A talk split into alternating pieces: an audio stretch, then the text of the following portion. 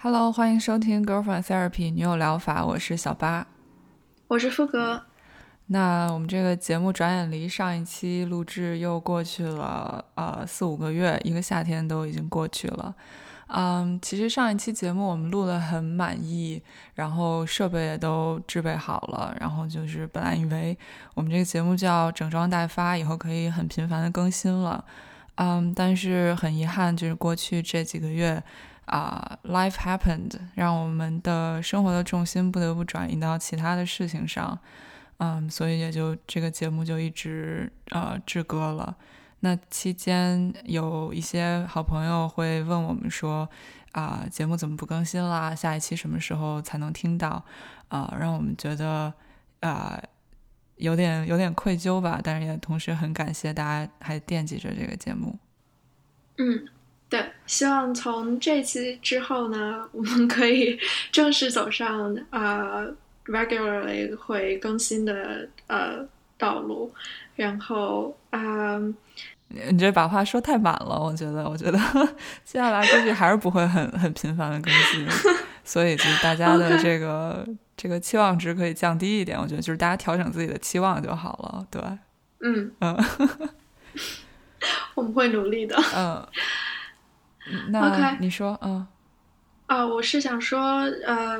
这四五个月过去之后，其实我这边已经错过了波士顿，呃，一年之中最好的季节。现在就是已经渐渐的进入秋季，我已经能感觉到我对冬天的恐惧在步步逼近。不知道你那边目前的情况怎么样，以及你的夏天过得怎么样？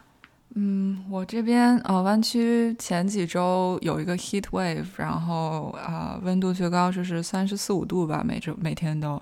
还挺挺痛苦的过起来。嗯，不过在最热的时候，我逃到了西雅图去带孩子，所以就把这个 heat wave 躲过去了。嗯，比较幸运。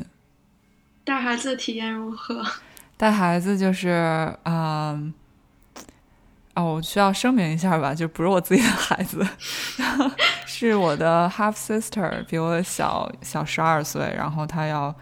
来呃西雅图那边上高中，所以他跟我住了一个星期，然后我又把他带到高中那边去安顿，嗯，就是带他的这个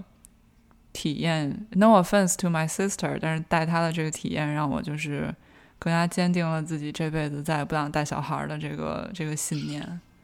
嗯，觉得太可怕了，嗯，对。我觉得如果你如果我是你的 sister，一定会 take it as a strong offense。就真的不是他的错，对，就他挺 他挺好的，然后但是，对，是是我自己的问题，是我自己的问题，就是换呃换成什么样一个小孩，可能我都会达到同样的一个结论吧，嗯，就是。哎，真的太烦了，就是啊。所以 Bilbo 就你的狗从来不会让你觉得很烦吗？嗯，还好，对它的期望比较低吧，就是就你也不指望它什么，然后它占用的你的 physical 以及 mental space 也不是那么多，所以就还就还行，不是特别碍事儿。我真的就我妹住在家里，到后来。我下班以后就就像一个不想回家陪老婆孩子的一个男人一样，就我开车回到家门口，我就坐在车上，我就不想进家门。一想到家里还多一个人，我觉得特别可怕。No offense to 男人。No offense to anyone，就是我自己的问题。对，嗯。OK。嗯。All right，那我们今天要聊什么呢？我们今天聊一聊，就是像我这样不招人喜欢的女人吧。好，呃，就是我们啊，一整个夏天，因为其实也读了一些，读了不少东西，然后看了不少东西，但是一直没有机会啊一起交流。然后今天想聊的啊，主要是两个叫算是 mini series 吧，短短型的电视剧里面的女主人公，一个是 Olive Kitteridge，还有一个是 Fleabag。然后呢，这两个这两个 mini series 都是我们特别喜欢的作品。然后这两个女主角都是，呃，让人看上去特别不招人喜欢的那种，特别特别刻薄的女人，所以我们想集中的讨论一下这两个角色，然后展开的讨论一下刻薄的女人是是为什么，然后以及他们的下场是什么。OK，那我们从 Olive Kitteridge 开始啊。首先，呃，我们会剧透吗？应该会有吧。会吧？我觉得这都上映了这么这么多年的一个剧，我觉得是不是无所谓了？对，我觉得，嗯，Olive 可能相比 Fleabag 更是一个就是被剧透好像也不是很有所谓的剧。嗯嗯，anyways，大概的背景就是 Olive 是一个生活在缅因州的。啊，seventh grade math teacher，啊，然后呃，剧中有讲到他比较呃有有过不同的精神创伤的童年，就包括他的父亲的自杀，以及啊父亲自杀之后母亲的对他的方式给他造成的影响。啊，那这个人物呢，就是刚像刚刚小八提到的一个非常不讨人喜欢的女人，不管是在他和他所谓的这么一个。呃，highly almighty 好好先生的呃伴侣之间的关系，还是他对他儿子的关系上，都是一个极度刻薄以及啊不在乎别人感受的这样的一个女人。嗯，然后他，我记得这个 mini series 开篇是，呃，他在尝试自杀，在一个林子里面，然后闪回到他更年轻的时候。嗯，就是以这样的一个形式开篇的，当时对我的这个就是震撼还挺大的。然后他应该也是一个，嗯，因为自己的父母这种原生家庭，然后是一个很 depressed 的人，但是他觉得，就他对自己 depressed 这个事情还挺骄傲的。我记得，我记得他有一次跟他孩子还有丈夫争吵的时候，他孩子说：“Is this why you're always depressed？” 然后他说：“Happy to have it comes with being smart。”就是就是聪明的人都多少都是有点抑郁的。然后，呃，对他是一个，但我觉得他其实虽然看上去很刻薄，他有很温暖的呃一面，尤其是对于一些呃，就是能够让他感同身受，觉得呃值得被他呃爱护的人吧。就是她还是很温暖的，但是明显她儿子跟她丈夫就不属于她觉得值得被爱护的那个、那个、那个、那个人人群里面。对，我觉得她儿子完全不属于，但是对她丈夫这一点，我觉得呃还蛮有趣的。因为我其实前两天呃为了录这期 podcast 有重新看一遍这个剧，我第一次看大概是在三年前的时候，然后前两天跟我 partner 又重新的呃看了一下。啊，我觉得第二次看的时候会感觉到她对她的丈夫的态度其实并不是完全的啊 contempt，因为能你能很明显的感觉到，就是像 Olive 这样，呃，对大多数人都冷冰冰并且非常的啊刻薄的女人，当她在对少数人表现出温柔的时候，这个温柔因为她的整体的态度，所以就会被凸显，显得格外的温柔。那。啊，我在第二次看的时候就觉得她对她的丈夫的态度，啊，和她对她孩子以及周围一些其他的人的那种完全的，就是鄙视和呃轻蔑是不同的。就是在某些时刻，她还是有很明显的表现出对她这段婚姻的一种保护。那尤其是她后来在呃她儿子第二次结婚的时候，有一次跟她儿子的争吵中有提到说。啊，你并不懂得婚姻是什么。就他儿子在攻击他，呃，年轻的时候有一段疑似出轨的行为，然后他就反击说：“啊，你并不懂得我跟你父亲的婚姻是什么样的。你们这一代人，尤其是你，不懂得婚姻的承诺。”啊，然后拉出他儿子离过一次婚的这个事实来攻击他。那个时候，我觉得她对丈夫的温情，可能很大程度上是。在她的文化背景下，对婚姻的 commitment 的一种体现，而不是对丈夫这个人的真正的温情。对，嗯，我觉得就是一个对一个抽象的婚姻的这个概念的 commitment，而不是说她丈夫这个人又让她多觉得可贵。对，是的。嗯，说到她跟她孩子这个事情，哎，我真的觉得，我真的觉得她儿子挺惨的，就是被这样一个妈。那个从小这样的带大，然后 internalize 了很多他母亲对他的冷漠，还有批评，还有这种蔑视。嗯，以至于我我是没有重新看了。为了这次，我我的印象对他还是就是我一六年左右看的时候的印象。嗯，就我记得他儿子长大以后跟他妈说，就就是很很无情的跟他妈说，you you were a bad mother，或者是就是指控他、控诉他这些的。嗯，当时我觉得特别解气，就是我我一点都不同情 Olive，我觉得就是嗯。做一个差劲的父母，你的你就是要面对小孩长大以后对你的这样的控诉。对，我觉得这是一个挺有趣的议题，就是像 Olive 这样，不管出于什么原因，不断造成对别人伤害的人，是不是值得被同情或者被拯救？嗯。在豆瓣上看到，大多数网友对于这部剧以及很多类似的剧，其实就是呃，大家的大家的观点是非常两极化的。就会有一波人觉得 Olive 是一个呃很差劲的人，并且他所受到的这些伤害，很大程度上都是他自己的错。就会有人说他始终用这样的偏执和刻薄去故意伤害自己以及他身边的每一个人。以及他最终的痛哭算是他的痛悔，我觉得我的理解跟这一波人的理解是完全相反的，因为，嗯 对，因为我觉得，呃，首先，Olive 最终的痛哭以及他，呃，试图自杀这件事情，我并没有看出任何的悔意，啊，甚至我觉得在他最后一集里面跟，呃。就是老年之后，丈夫跟狗狗去世之后，跟一个新的男人开始一段新的关系的时候，新的男人是 Bill Murray 好吗？Bill Murray 需要有姓名。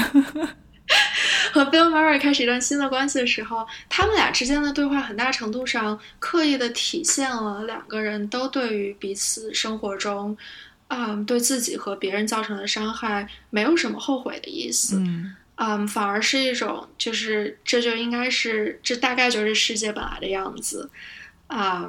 的的态度。那至于那些说 Olive 一世都没有活明白的人，我觉得他可能从一开始就，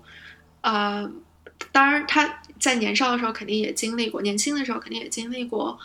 呃，所谓的愤怒和挣扎的阶段。但我觉得 Olive 从出镜开始，我们所看到的这个形象就已经是一个活得挺明白的人。嗯，包括他对于自杀的父亲的态度，以及他多次拯救呃在自杀边缘的人的时候，对这些人的态度，都证明了他对他对这个世界虽然没有什么大的期望值，但很大程度上他没有觉得啊这个世界给他造成的伤害是他的错，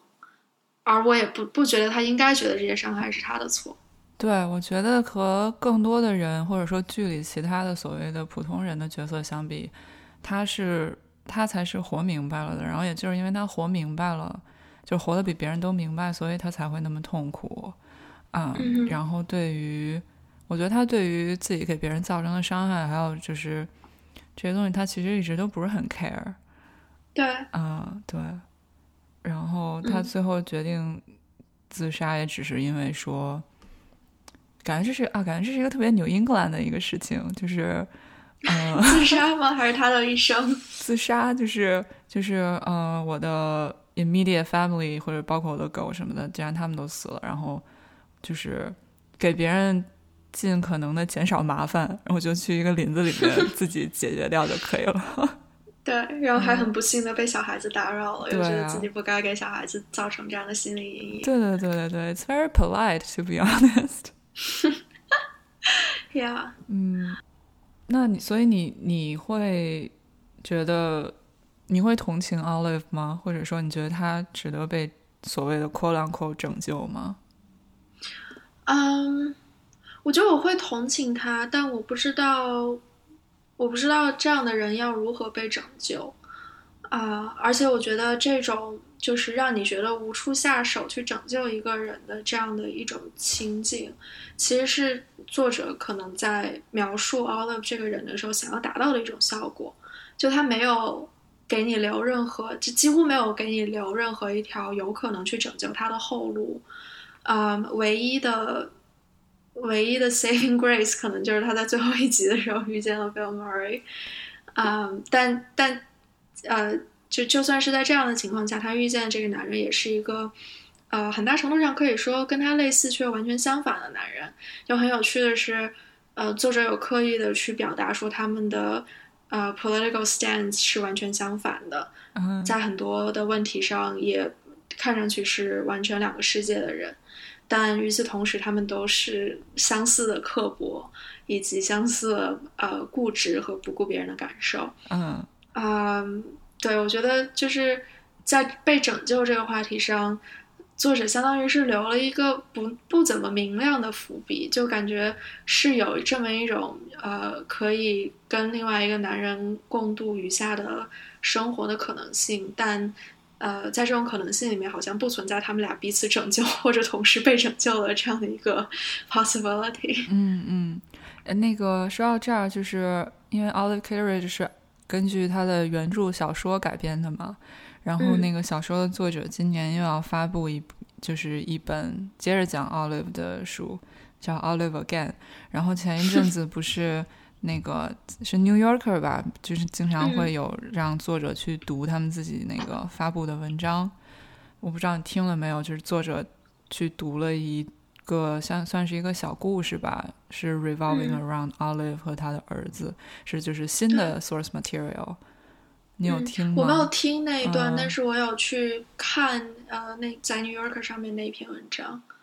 然后也没看完，看了一半儿。哦，就是我不知道你看没看到，后来就是他跟这个 Bill Murray 是决定要结婚了。啊啊，然后所以这是为什么他把他儿子还有儿子的家庭又请回 Maine 来，就是要告诉儿子说我要跟这个男的结婚了。然后他儿子，他儿当他儿子听到这个消息的时候就 flip out 了，就特别的 angry。我觉得他跟他儿子的关系里面很有趣的一件事就是。嗯，家人之间的相互伤害，或者说所有亲密关系中的相互伤害，永远都是无止境的叠加的。因为，呃，最后一集里面就是说到他跟他儿子相互，呃，不经常去联系，以及不跟对方多更新自己生活中的状况这件事，里面就有提到说，嗯，他使他非常恼怒的一件事情是他儿子结婚之后两个月才告诉他这个消息。嗯，然后因为这件事，她也没有打电话去告知她儿子她的丈夫去世这件事，然后就 之后又造成了她儿子呃没有被告知她要结婚了这个消息。嗯，对，嗯，就是我觉得因为两边都是在 keep a tab 吧，就应该还是耿耿于怀的对这些东西，像是在在赌气一样。对，嗯，对，所以把生活过成了一个死结，就是整个局面里面好像没有任何一个人有可能会，呃，成为那个去主动解开这个结的人。对啊，也也都不愿意吧，就是不愿意迈出这一步吧。嗯，对，我觉得我还挺能理解的。然后我，并且我觉得，如果我在就我们 hypothetically 说我在这样的状态里的话，我也不会成为那个。主动迈出第一步的人，我觉得很多伤害就是原生家庭的伤害是，嗯，就像就像 Oliver 他的孩子一样，他之后要长大以后要去 therapy，然后要靠一些外力来帮他解决，就是 redo 这些他妈妈对他造成的伤害，然后需要外界的肯定来告诉他说，哦，其实是你你妈是一个很很差劲的。呃，家长并不是，并不是你的问题，就这些都是都是之后自己要去做的功课来 redo 这些 trauma。你觉得这跟一个人的能量有关系吗？因为其实我还蛮惊讶，说他的 Olive 的儿子会长成一个这样的人的。嗯，就是看他小时候的片段，你会觉得有的时候，虽然他在被 Olive 斥责的时候，当然是一个很自然的受了委屈的小孩子的样子。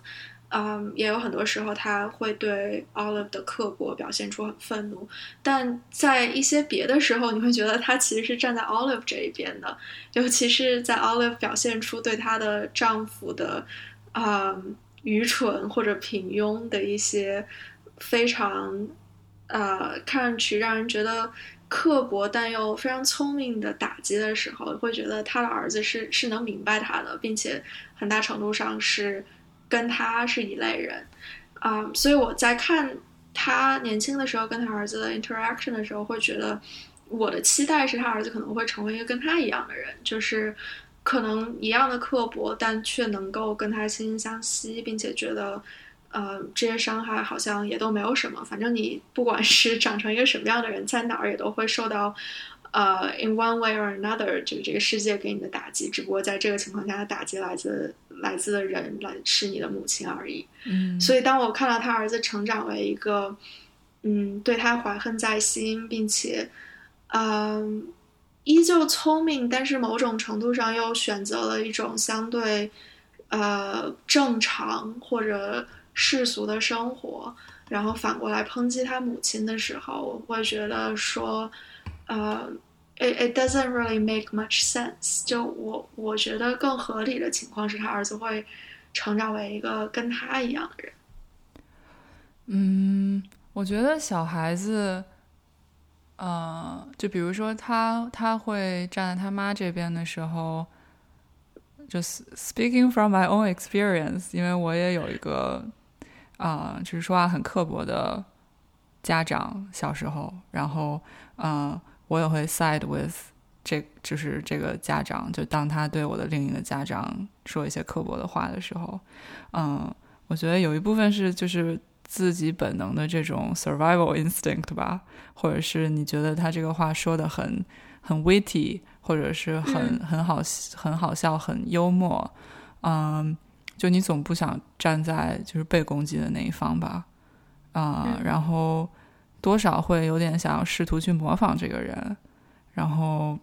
也就导致可能你之后说话也很刻薄，或者是你也会用，呃，就是比较 witty，比较比较。幽默的这种东西，这种方式来 deflect 很多 conflict，嗯，所以我觉得这可能是为什么他孩子小时候会会这样。I don't know。我是在想说，如果他儿子是一个更有能量的人，就是如果他儿子是莉拉，或者一个 类似莉拉的非常有能量的人的话，是不是就可以，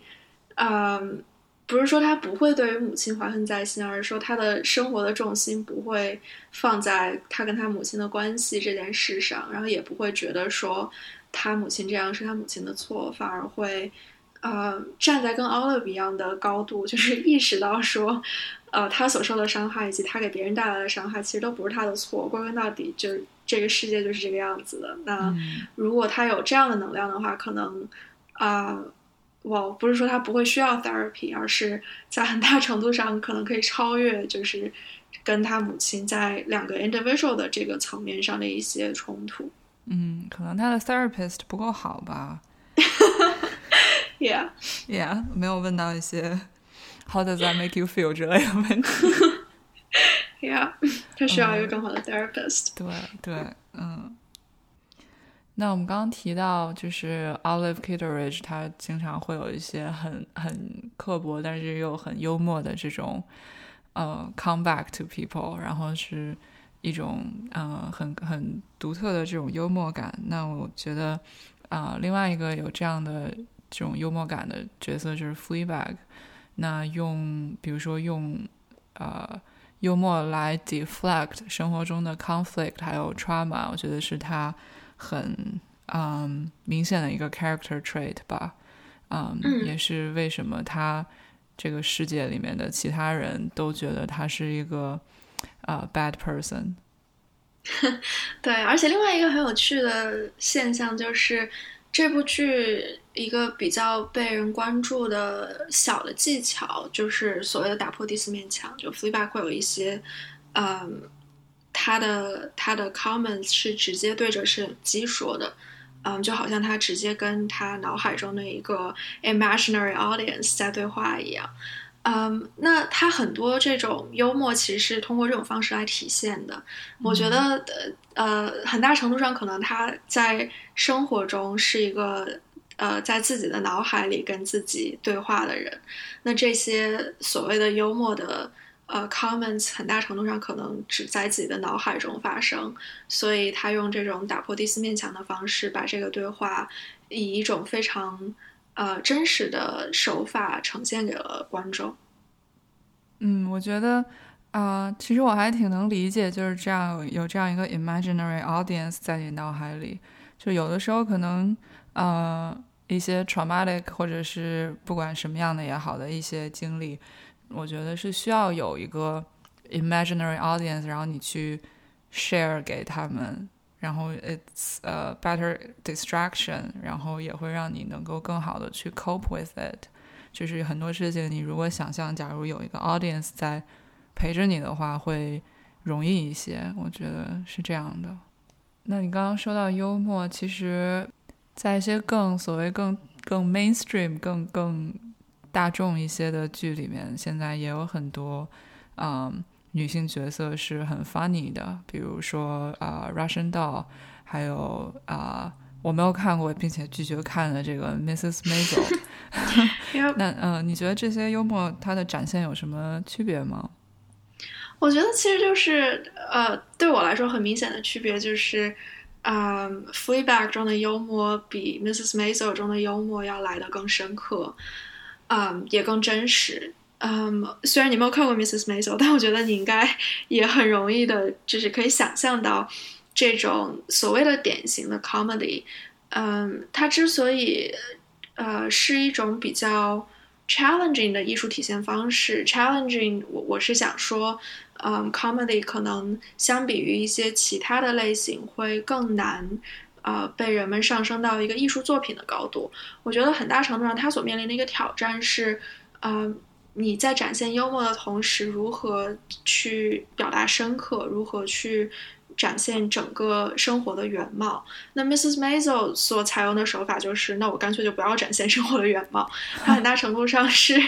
把。可能会跟他想要表达的这种喜剧效果产生冲突的生活中的真实情况隐藏了起来，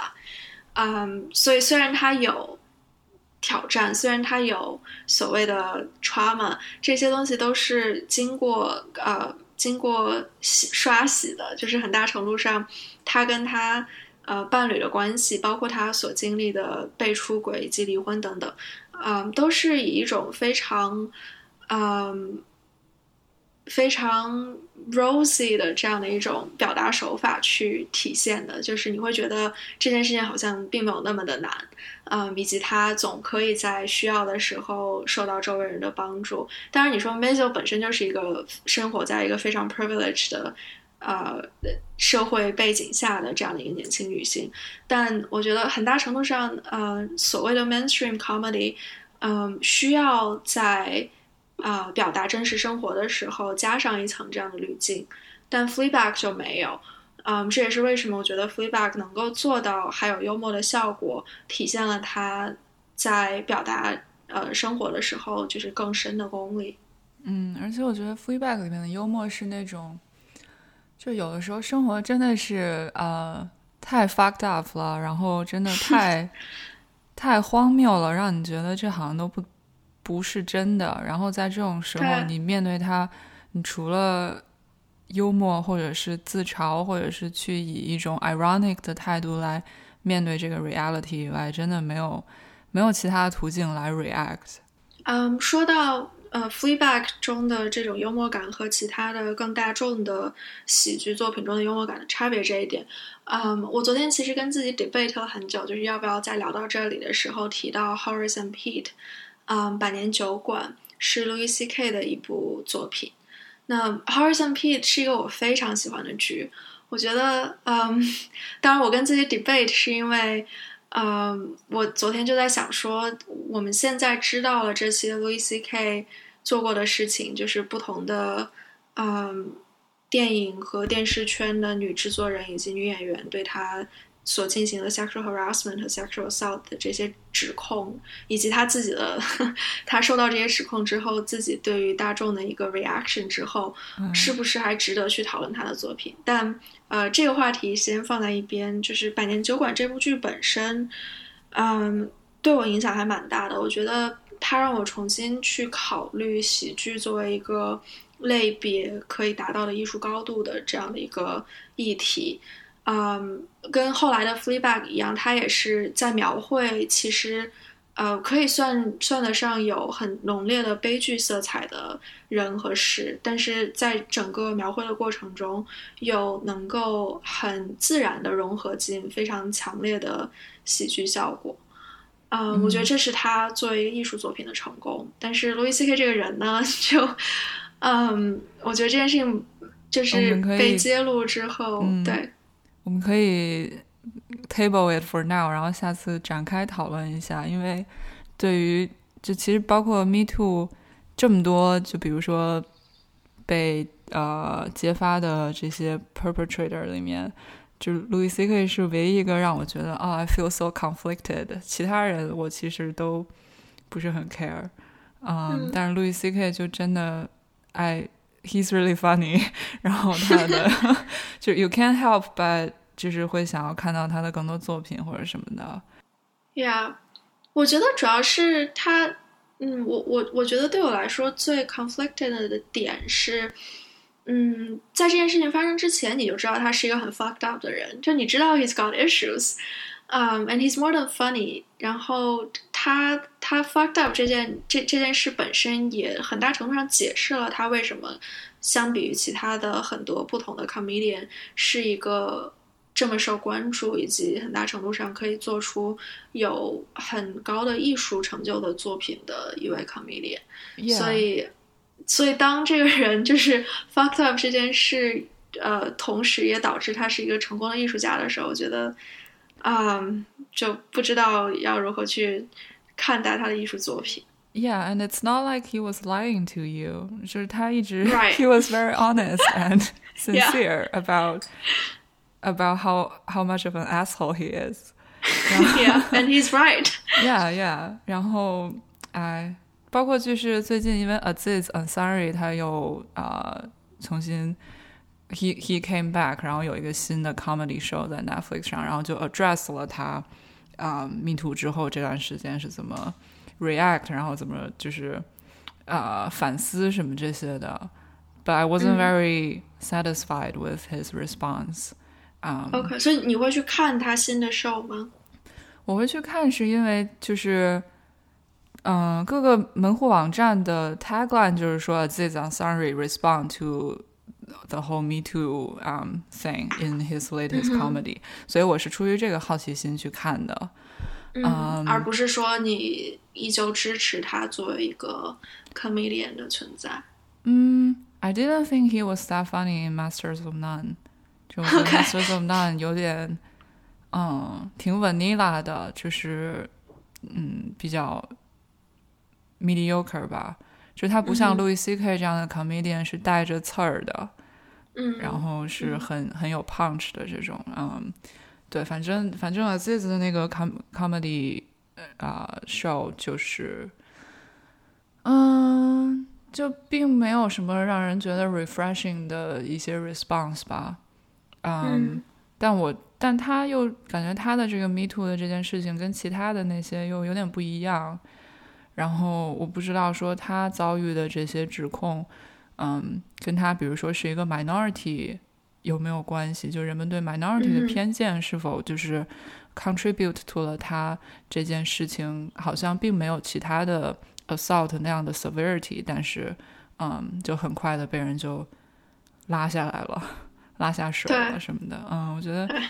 嗯。然后，在我们回归正题之前，我还有另外一个呃最近的观察，就我觉得好像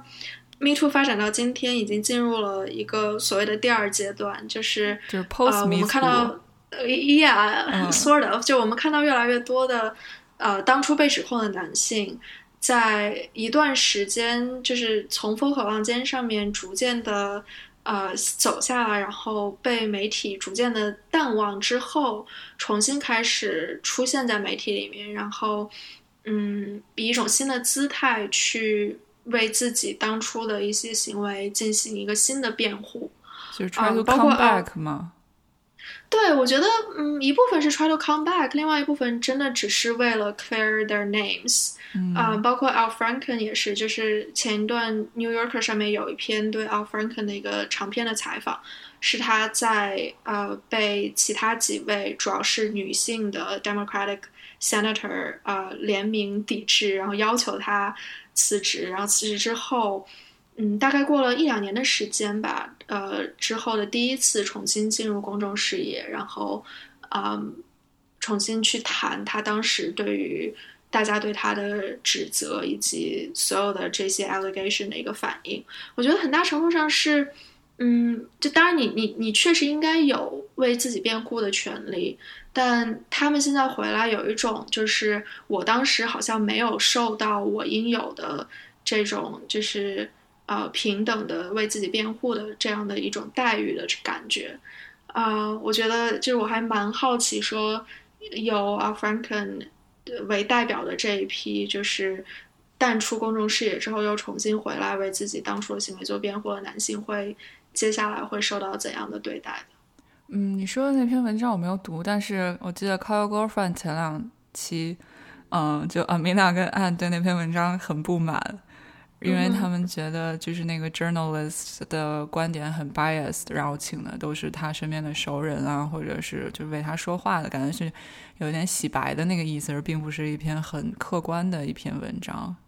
但是我没有对，嗯，对，就是他呃确实不客观，但是嗯，我觉得就是我想说的点是，这位 journalist 所提出的，嗯，除了为 a l f r a n k e n 辩解之外，可能更重要的一个。呃，一个 point 是在于他他想要表达的是，Me Too 的风口浪尖上，呃，很大程度上因为这种冲突的激烈性以及媒体的这种无止境的关注度，导致了一个呃公正的 investigation 或者一个公众的公公正的能够让两方各自为自己辩护的平台不存在。那呃，很多男性不得不在。被指控之后很久才有这样的机会去为自己当初的行为做一个不会被立刻就打压下去的这样的一个声明。嗯，这一点我觉得是蛮有趣的。Yeah，然后我也看到越来越多的人，比如说 feminist 或者是就是 overall 这个 public 啊 conscious 在反思说，嗯，Me Too 是不是 too much 了，或者是不是有点太怎么怎么样了？然后。Yeah, it's. I think it's a very interesting stage we're in right now. 对，我觉得就是，嗯，当初的那些 Democratic senator，他们是不是在 overdoing it，是一个很值得去反思的议题。因为确实有一部分人已经站出来说，我 我后悔当初，嗯，立刻就是呃要求他去辞职，而不是 wait for the investigation。嗯，但确实，我们我们的 legal system 是有很多的缺陷的。其中最大的一个缺陷就是这个 investigation process 太长了。那很多成很很多时候，不管是政治还是媒体的舆论都没有可能去等你进行一个 investigation，然后再发表自己的观点。所以这些人就是在不得不，嗯，凭着仅有的非常有限的信息去发表观点的时候，他们的观点是不是应该？嗯，稍微的就是 reserve 一点，我觉得这是一个很值得讨论的议题。嗯，但也可以理解吧，就毕竟女性受了那么久的委屈，然后 好不容易有一个发声的机会，我觉得这是完全可以理解的。对，嗯，也不是说我们在为这些被指控的人说话或者怎么样。嗯嗯哼，嗯，然后包括这些曾经被指控的人，现在一个一个的。啊，想要 come back，我觉得很有意思。就是，嗯，比如说一个人该等多久才能 come back，然后他要怎么 come back？他，嗯，就是回来以后是应该装作什么事情都没有发生呢，还是应该 address 这些事情呢？address 的话，那他会应该说，嗯，比如说 I learned from it，然后 What did I do during this time that I was gone？比如说我做了什么慈善活动，或者是我反思了，然后我怎么怎么样了什么的，就 It's very interesting，就是呃，他们要做什么才会让人们能够又去接受他们？嗯嗯，还是说他们永远都不值得重新被接受？对，这个也是我一直在就是。嗯，feel very conflicted。然后啊，包括就比如说你自己曾经喜欢的创作艺术创作者，他们以前的嗯作品，就是你没有办法改变这些作品对你的人生产生了很大影响这个事实，对吧？比如说有的东西你喜欢，然后那是在你知道这个人是什么样的人之前你就喜欢的，然后他塑造了你的。比如说你的艺术审美，或者是你之后的 taste，就你没有办法改变这些事情的时候，你要怎么去接受这些这个人本身是一个什么样的人的这个事实？嗯 yeah, we can talk about it more maybe in another episode. 嗯，那我们之前是说到什么？然后这么大的一个 低我图。在讲 Fleabag，然后被我扯出 Horace and Pete 来。哦，对对对，嗯，呃那 Fleabag 的话，嗯，刚刚说到，比如说 Me Too，就也可以理解吧，毕竟女性就是身体里呃压抑了这么大的愤怒和这种这种 pain。然后，那我觉得我们可以聊一聊让我们都印象很深刻的那个一段 Fleabag 里面的一段 speech 吧。嗯，嗯对，就是我 我当时提到说要聊 Fleabag，第一反应就是我们一定要聊到的这段 speech 是 Fleabag 跟呃那个角色叫 Belinda，是 Christine Scott Thomas 演的，嗯的一段对话。嗯，你想来讲一下这个对话吗？啊、我想说的就是，我先说说我当时就是在电视上看的时候吧，然后就因为这是其实挺长的一段 speech，我觉得可能有三四分钟，就他一直在说，然后我看到最后我就满眼都是泪，就我眼泪就刷刷刷的往下掉。嗯，我不知道你当时看的时候是不是也是这个反应？啊、我觉得很爽，就我就觉得就是好像有一个有一个，首先 Belinda 这个角色是 Fleabag 的姐姐的一个老板同事，者就是一个同事上上级之类的？嗯，对，就是一个呃很强势的 professional woman 的这样的一个角色。嗯嗯，然后他在进行这段 speech 的时候，我觉得就好像一个，嗯、一个比我强大，但同时跟我受着同样的压迫的人，就是说出我的心声的感觉。嗯，对。然后我当时就觉得，哇，竟然能在电视上看到这样的一个电视剧，然后里面会有这样的一段 speech，就是，嗯，就是有 female creative people 的这个这个时代真好啊，这种感觉，感觉嗯是以前嗯从来不会看到的一个女性角色的说的话。对，然后我们要嗯重重现一下这段 speech 是什么？就他说，女人生来就是身体里就是带着 pain 的嘛，women are are born with pain built in，然后 it's our physical destiny，呃，比如说月经的痛啊，然后胸的痛啊，生孩子的痛啊，各种各种的，然后男人是。不是生来就带着痛苦的，所以他们要向外去寻找这些，他们要呃引发战争，甚至在没有战争的和平年代，他们要去打橄榄球，然后来寻找这种这种痛疼痛。但是，但是女人的这个痛是从生下来就就在身体里的一个呃，永远不会跟你分开的，一年一年，然后你的整个女性的这个所谓的 cycle，然后直到就好不容易过了三四五十年，你 make peace with it 了，就是你认了，但是这时候你就嗯来更年期了，然后 就这之之前的这些所有的这种疼痛，你都已经习惯了，但是他们这个时候会消失，然后你就会觉得特别的自由，特别 liberating，然后你不再是一个被这个疼痛所奴奴奴役的一个啊、一个呃 slave 的这种感觉吧。嗯，嗯，然后就让我听到以后特别的 look forward to 更年期，因为呃，我不知道你你你，首先你对这种配你有呃感同身受吗？我觉得他就是很有趣的是，他在这段 speech 中选择了。呃，把重点放在 physical 的疼痛上，而不是 女人在就是我们所我我们在更大的 Me Too 背景下所讨论的，在社会中所受到的这些呃压制。那就是 physical 的疼痛，我觉得是是有了，就是肯定是有体会，但是，嗯、我没有觉得它是我作作为一个女人所受到的压制的重点，或者说我没有觉得它是呃我所受到的不公正待遇的主要的成分。我之前也是这样觉得的，然后嗯嗯，在我年轻的时候，我也一直觉得自己跟这种是所谓的生理上被荷尔蒙控制的这种呃 physical 的这种呃 symptoms 是呃没有关系的，然后很庆幸。但是就是嗯最近这几年到可能最近一两年吧，然后嗯，觉得自己慢慢变成了一个被荷尔蒙控制的一个一个课题一样，这种感觉特别的讨厌。对，而且就是很多，嗯，医学方面的进展被大家说成是解放女性的科技，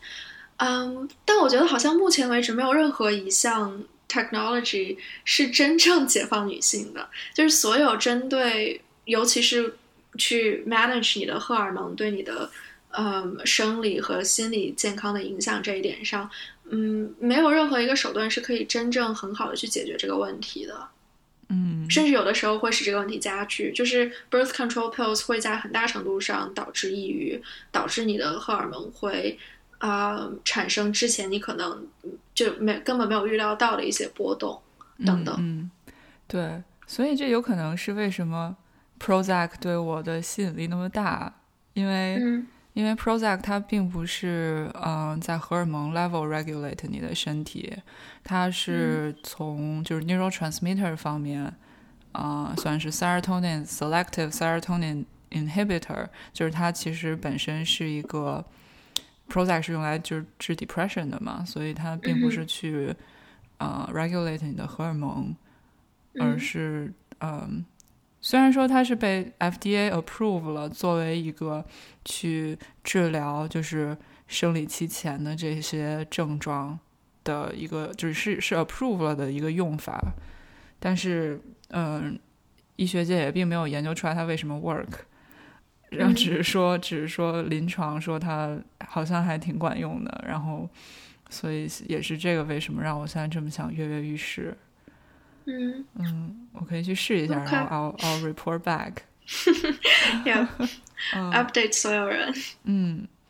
然后我当时在研究的时候。就看网上那些就是吃 Prozac 来治这个叫 PMDD 嘛，就是 premenstrual 什么 dis dysphoria disorder 还是什么的，就是来例假前的发疯崩溃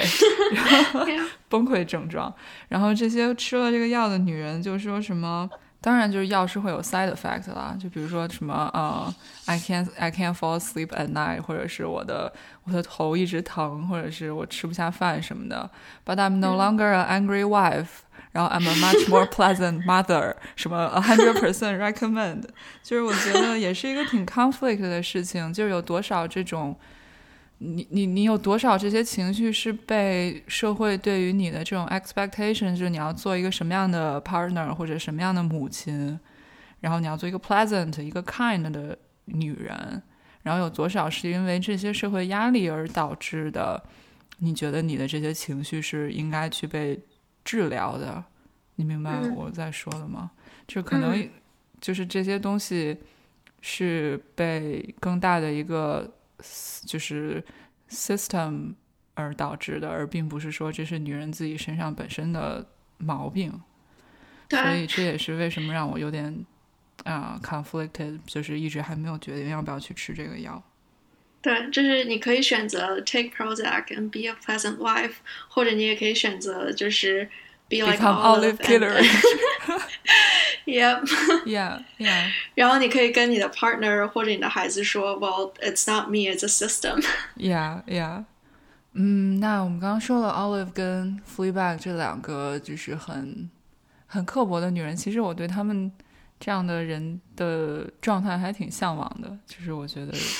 看到他们，让我觉得 maybe it's not too bad to be a 啊、 uh, an unpleasant woman or or a bitch if some people call it that。就是，所以我们这期的节节目的名字叫《In Defense of Bitches》。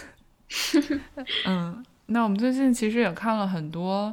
嗯，其实都是女性啊视角，不管是女女性作家写的东西啊，还是女性导演导的东西，我觉得我们都在很呃 conscious 的想要去读更多女性的作品，对吧？嗯，对。然后，那你最近你想聊聊我们就比如说最近我们都看过的一些东西吗？呃，有有两部作品是我们最近都读过的，一个是啊，Roxane Gay 写的，他首先是他的回忆录《Hunger》，然后另外是他之前写的一个女权主义的小集子叫《Bad Feminist》。嗯，另外一一部我们最近都读的作品是《Educated》，就是啊啊，一八年还是。，Yeah，还是一七年的一部 national bestseller，就是讲一个，啊，你你来 summarize 吧，我觉得 summarize 不好。你说 educated 吗？嗯，讲一个啊 Mormon survivalist family 吧，就是那种呃住在 Idaho 的一个以为世界末日要来了的这样一个家庭里面的一个小孩，从小没有没有读过书的，然后嗯，知识是人类的进步的阶梯这样的一个 一个励志的故事吧。对，嗯嗯，那我们要先说 Roxanne Gay 吗？嗯。Hunger，我记得我是，嗯，我是好像是去年还是前年读的。我一直很喜欢 Roxanne Gay 这个人，因为他也真的就是一个，就是 She does not give a shit at all，嗯，让让我觉得特别的酷。嗯，那我我们之前 Bad Feminist 是，嗯，大学的时候有点像那种呃女权启蒙。小手册那种感觉，它是很 pop culture 方面的，然后是比较通俗易懂的，让你去，嗯，了解就是社会和文化的各个方面，啊，就是一个女女性主女性主义者怎么去 navigate 这些东西，以及她可能会有的一些，啊，矛盾的一些心态和心路历程吧。嗯，我记得《By Feminist》里面，他其实好像就有提到过他自己以前的。sexual assault 的经历和 trauma，嗯，那只不过是在 Hunger 里面，他更展开的，呃，就是去去挖开自己的内心去讲这些东西，让我真的觉得就是啊，读起来很心痛。对，我觉得 Roxanne Gay 对我来说，嗯，最有吸引力的一点，就首先他确实是一个很有才华的写作者，他写的东西，嗯，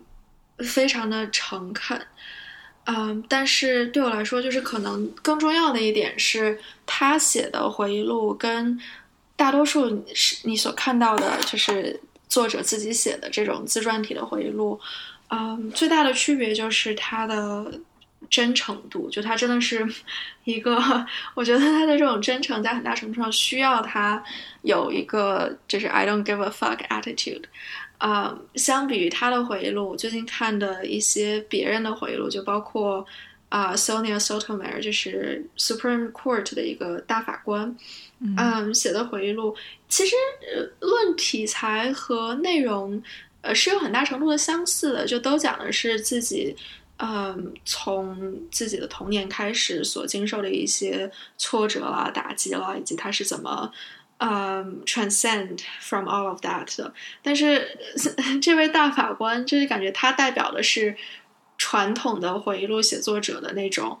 嗯，我觉得自己是一个很不错的人，然后是出于这个原因，所以我在写这个回忆录的这样的一种态度。而 Roxanne Gay 就是一种完全诚恳的，嗯，把自己之前的人生以及他作为一个个体的经历。完全坦诚的抛开了给大家讲的这样的一种态度。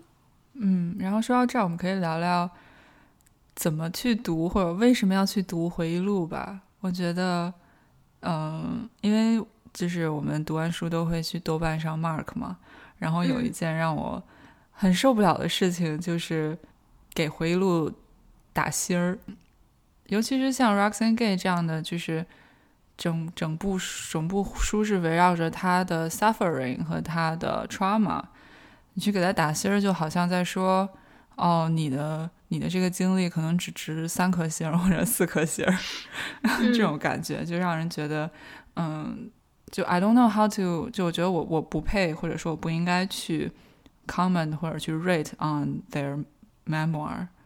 只是说，嗯，通过读这个书会去。嗯，了解哦，这样还有这样一个人，他的生活是这样的，他是因为生活中发生的什么什么事情走到如今现在这个样子。对，我觉得这跟刚才我讲的就是两种不同的写自传的态度也有关系，因为很大程度上可能，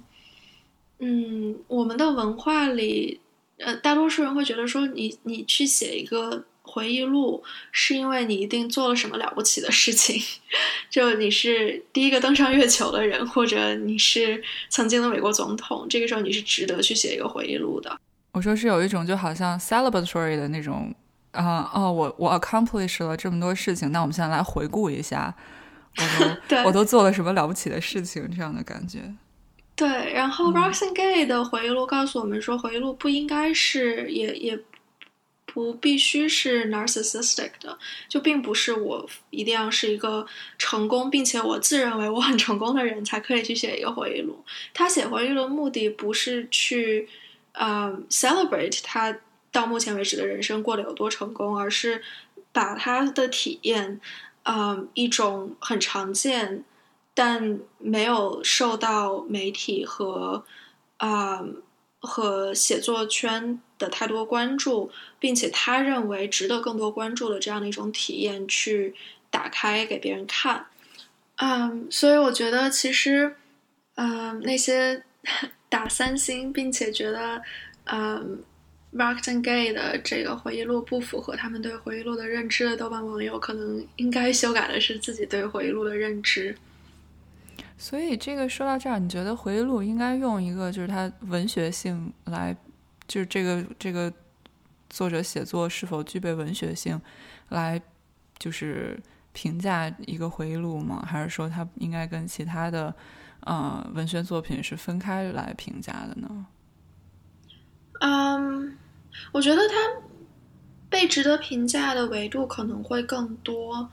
嗯，但是这不意味着它的文学性不值得被评价，而是说你在评价它作为一个整体的时候，并不能因为你觉得它没有文学性就，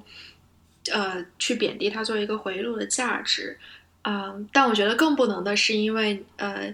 它你觉得它不符合你对回忆录的认知，或者说你觉得这个作者没有达到一个值得去被 celebrate 的人生，啊，因为这件事去呃贬低它的价值。那说到这儿，其实我们下一个想聊的《Educated》，它嗯也是一个 memoir 嘛。然后我看到啊，《Educated》下面也会有人评论说，比如说这个作者说话就跟聊天似的，那个文笔不够优美啊，或者是太松散，就跟流水账一样什么的。嗯，我觉得嗯，这跟我们刚刚说的一样，就是嗯，我觉得 memoir 的价值在于它体现了这个人的生活以及他的。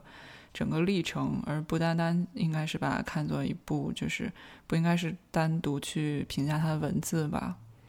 对，我觉得《Educated》应该更符合大众对于一个回忆录的定义，就它起码是一个呃冲破了自己的人生所受的这种种种的禁锢，然后达到了一个呃，我他起码上了 Harvard，嗯，并且。and Cambridge，嗯，并且毕业了。Unlike Roxanne，嗯，对，但是但是，这你刚才说的是对的。就是首先，我我非常不同意有些人说他的文笔没有达到一定的水准。我觉得《Educated》首先就是一个，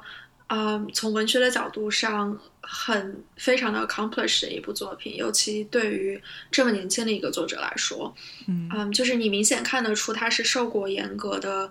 呃，写作训练的这样的一位作者。另外，我觉得，嗯，很大程度上，虽然他恰好符合了大多数人可能上一代人对于回忆录的定义，但他其实也并不是为了表达自己有多么的有成就。啊，而是从某种程度上很真诚的描述了自己所经历的这些，啊，种种的禁锢。所以从这个角度说，我觉得它的价值跟《Hunger》可能是相似的。嗯，我觉得还有一点相似是，他们都在试图，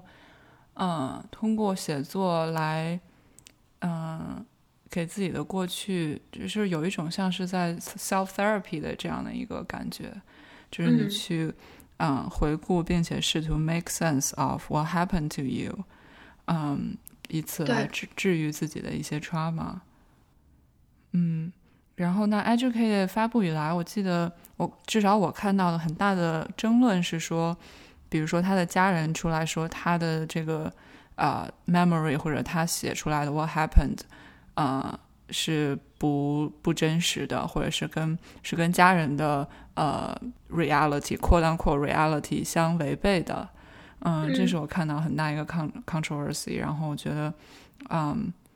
，it's a very interesting debate，尤其是对于 educated，嗯，作者很大的一部分动机就是在试图去 clarify，并且去回顾 what actually happened，因为他很多。嗯，童年的经历其实都是在被 manipulated，然后他一直以来的一个 struggle 就是要去获得一个自己嗯独立的并且 critical 的一个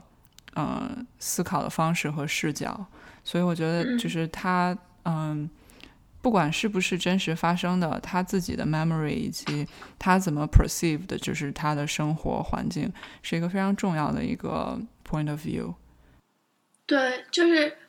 嗯，Amazon 上这本书的评价里面，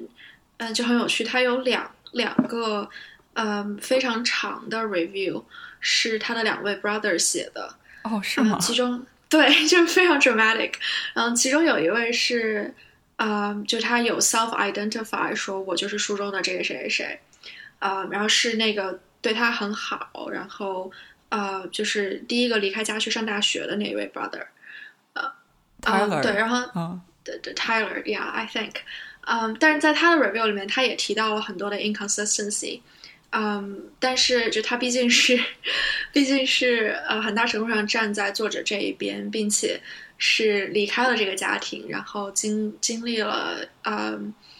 自己的 education，然后形成了自己的世界的这么一个人。所以他在描述这些 inconsistency 的时候，也并不是说去斥责作者，或者去嗯辩驳说他他所经历的这个现实才是真正的现实，而只是以一种很客观的态度指出这些他记忆里跟 Tara 的记忆里不一样的地方。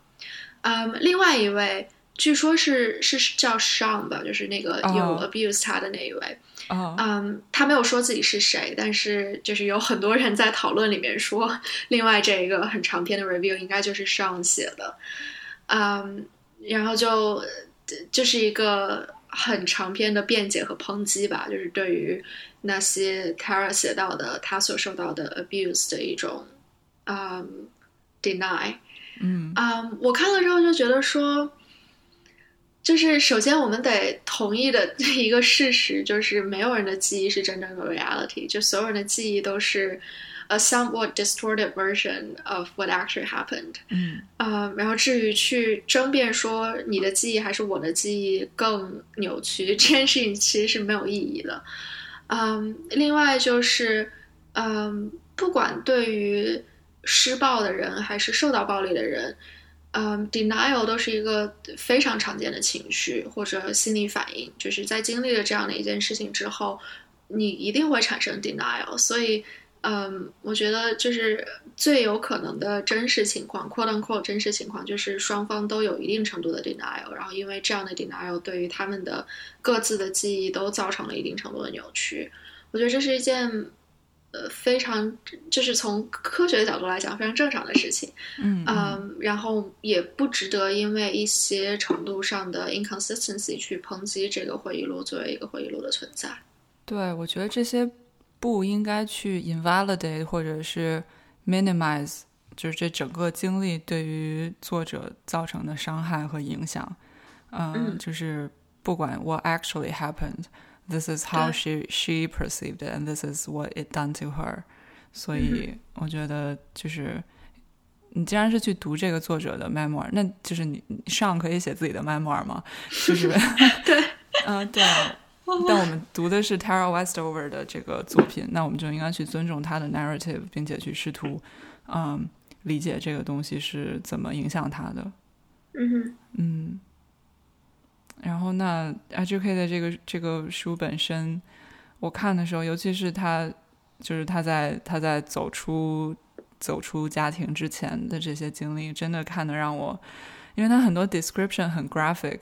然后让我看的挺难受的，就是 physically 对于他们的一些 injury 啊，还有他爸 的这些很多 violence，还有他哥哥的 violence，看的让我就是 physically 感觉到很很不舒服，然后。我我也很 surprise，说他们真的就都除了他的 grandma 最后是因为啊就是 old age 还有疾病去去世了以外，这些人竟然都还能坚强的活下来，然后对，啊，这还挺奇怪的。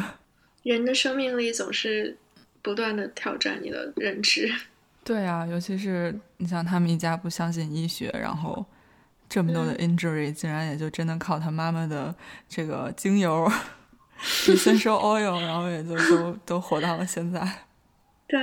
嗯，非常了不起，了不起。嗯嗯，那其他的最近还有看了什么有意思的东西呢？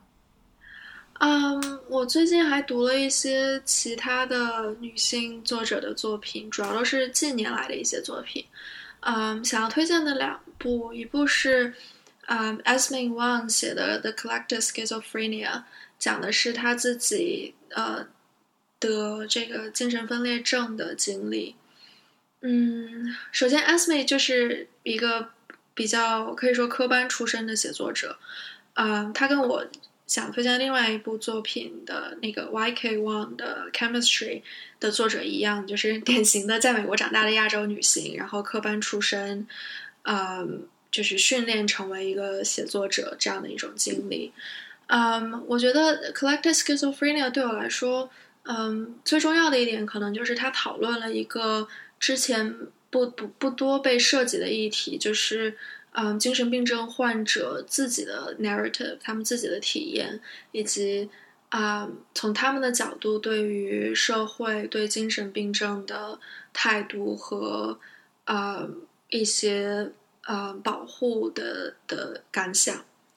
嗯，然后 chemistry 这是一部很暖心可爱的小说，嗯，推荐给需要看言情小说的大家。我老分不清他们两个，因为。他们俩都姓王，他名字很像，对，对，嗯。然后 Esme 好像也有给 New Yorker 写过文章。Esme 是那个短头发，然后头发染的颜色很很时尚的那个，对吧？对，他是那个比较 fashion fashionista 的那个。嗯，我记得他还上过呃《Call Your Girlfriend》。哦，是吗？嗯，就是阿米娜好像采访过他。嗯。OK。嗯。嗯，那我我整个夏天就沉迷在乐队的夏天里面，我没有看什么有意义的东西。嗯呃，看了很多就是关于 design 还有 art 方面的书，呃，比如说我之前很沉迷于呃 color 以及就是 pigments 以及他们的 history，然后读了很多。比如说，嗯，最早的颜色就是人们历史上用用来绘画的颜色颜料是，呃，从什么矿物质里面产生的呀这些的。然后包括因为啊，波士顿哈佛的那个美术馆里面有一个呃常年的 exhibition，是很多就是年代久远的 pigments。然后因为这些是一个。感觉是一个 art 以及我的专业就是 chemistry 很好的一个 intersection，嗯，所以对这些东西比较感兴趣，读了一些关于这方面的书，也就不多说了。嗯，电影方面的话，嗯，就是由于是夏天，所以看了很多啊，就是爆米花电影，啊，也没有时间去看很多就本来自己觉得啊会有意思的东西，其中有几个。有两部吧，想主要说的一个是《The Farewell》，中文叫《别告诉他》，是那个一个 ABC 女导演 Lulu Wang 演啊导的，然后 Aquafina 主演的。这个我跟你说了很多遍，然后但是你好像并不打算去看，是吧？对我刚才在想，就是呃，I'm sure it's a great movie，而且我几乎可以确定我会很喜欢，但是我好像并没有打算去看。为什么呢？我觉得就是你看他的，首先 Instagram 上面天天给我推他的 trailer，嗯，各式各样不同的 trailer。对 A 二十四的这个 marketing 做的真的是太好了，这个对我觉得是 A 二十四的问题。对，而且这 review 确实也很好。嗯，我还看了很多 Lulu 以及 Aquafina 的采访，包括早期我第一次听说这个故事，其实是 Lulu 上啊 This American Life。对。就他在那个上面讲到的那期 podcast，我恰好也听了。我当时听的时候就觉得，嗯，就是 it's gonna be a great movie，but I'm not sure if I wanna watch it。就感觉说，这样的一个题材其实很容易被人们呃先入为主的认为是就是那种很用很 cheap 的方式赚取你眼泪的电影，但其实好像看 review，它嗯。并不是一部这样的电影，就是它还是有很强烈的艺术气息的。啊，赚取眼泪是赚取眼泪了，但是我觉得并不廉价吧，尤其是嗯嗯，因为他是一个 ABC 华裔，就华裔导演，然后这个故事大部分发生在国内，发生在长春，actually，然后，嗯，然后大部分的内容也是在中文对话下完成的，然后就首先就让你不可避免的觉得很亲切，然后并且他在这个处理上，并没有因为说是他在北美 release，然后就去 pander。Towards，比如说 American audience，就他很多东西他也不解释，啊，中文的他也就给你放个字幕，就你明白就明白，然后这个笑点你要是 get 不到你就 get 不到，然后就很 unapologetic，而不是说 try to explain to an American audience，哦，中国的是这样这样，中国的什么什么是那样那样，嗯，这点让我觉得做的还挺好的，嗯，对，然后我觉得是一个挺 authentic 的的。啊，representation of a Chinese family，嗯，这点是让我很喜欢。然后其他的话，就首先故事本身，当然它，你从 This American Life 也听过，这故事就是这样一个故事。嗯，我觉得这故事其实还挺 universal 的，并不是说一个很中国家庭或者中国文化的事情。我觉得多多少少在某种程度上，很多家庭里都会有这样的啊 decision 吧。对，但我觉得这个故事本身，呃，就是这个 decision 就别告诉他这个 decision，可能是一个就是比较少见的一个中国文化和所谓的 Judeo Christian 就是犹太教基督教文化完全相悖的一点。就我觉得美国人是完全不能理解这个 decision 的。因为因为 it's illegal in America，right？就法律不允许你这样。但是，呃，我之前听听那个 Lulu Wang，他就是上一些采访，他说很多就是非亚裔家庭的人看完以后也会上来跟他说说，哦，就是 this happened to my grandma，或者是嗯，就是我们也，其实我觉得 downplay 呃老人的病痛是一个很常见的一件事情。隐瞒或者是 downplay their their severity，嗯。嗯，然后另一方面就是，对，确实这部片的艺术性还挺高的，嗯，比如说它很多的剪辑以及它镜头的运用啊，还有配乐什么的，嗯，并不是那种啊，可能你想象到的一个 family drama，然后很 dramatic 的台词或者是那种 conflict，很多东西，因为嗯，阿夸菲娜的角色她是。中文也不好，然后很久没有回国。他在整个剧里面大部分是处于一个观察者的状态，然后他的很多 performance 都是很 reactionary 的，就他的话其实并不多。然后就是观众通过他的视角来看的话，啊，就我觉得很多 decision creatively is very interesting。然后另一部片子是我在早几个月夏天刚开始的时候看的，叫啊 Autumn Sonata 秋日奏鸣曲。是 Ingmar Bergman 的，就是很老的一部片子，九一九七八年吧，一个片子。然后，嗯，看的时候，当时最早看是因为 Autumn Sonata 是上海一家特别特别好的一家买手店的名字。然后，然后我看到，我就说怎么那么熟啊？对对对，就是卖 Margaret Hall 的那家店。然后，然后看到说，哦，是 Inspired by this movie，就是他们店名。然后正好这个片子在 Criterion 上面有，我就看了。他讲的就是，嗯，一个母女的关系吧。嗯，母亲是一个特别事业有成的一个钢琴家，然后从小因为就是要去出去演出啊，各种各种，然后女儿就是对女儿的这个母亲角色的缺失，然后对女儿很冷漠啊什么的。然后长大以后。很久不联系了，然后女儿邀请母亲来家里做客，然后做客晚上两个人说着说话就吵起来了，然后就控诉彼此那个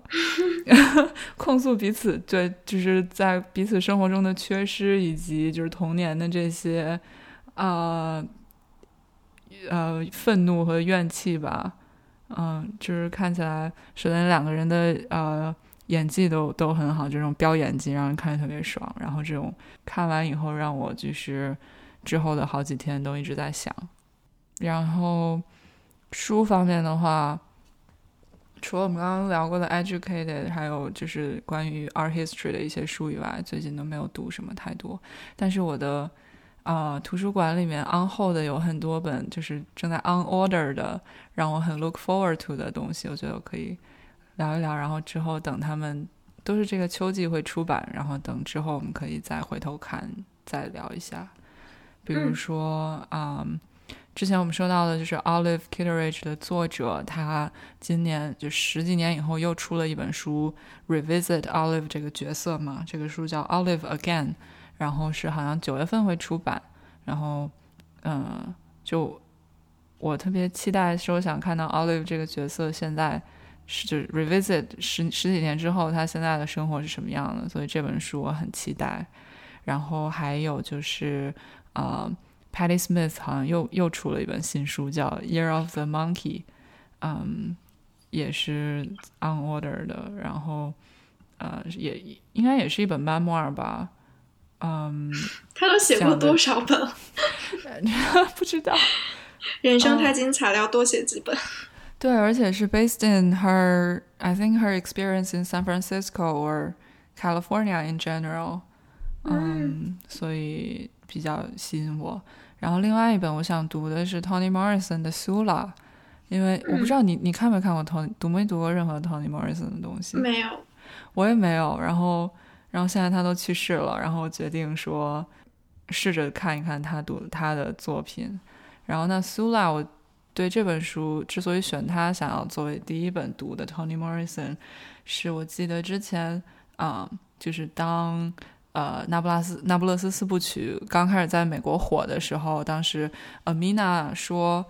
White people 就是 White woman never had any friendship，所以 他们对于这个《那不勒斯四部曲》这么的痴迷，说其实我们黑人女性早就有《苏拉》这本书了。然后，嗯，是也好像也是讲两个黑人女孩，就是从小然后到大的 friendship 这样。所以我决定从这本书开始读一读 Toni Morrison。嗯，差不多就是这样，就是这三本女性角色的呃女性作者的。作品吧，等我们读完以后，啊，再回来汇报一下。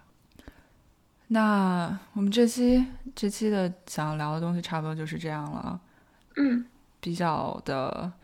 呃，松散，可能结构上面没有太多的说想要总结出来的中心思想，对吧？只不过就是说，嗯，这个暑假，这个夏天，我们所啊消化了的一些文学和艺术作品。嗯，那接下来的话，希望我们可以尽可能的再多频繁的录一些节目吧，当然也不要有太大压力，就是大家也不要有太大期待。对对对对，好，那你还有什么想说的吗？没有了，那我们这期就先这样。好好，那祝你度过一个愉快的秋天。嗯，好，并不是说我们冬天再见。拜拜。OK，那先这样，拜拜。嗯。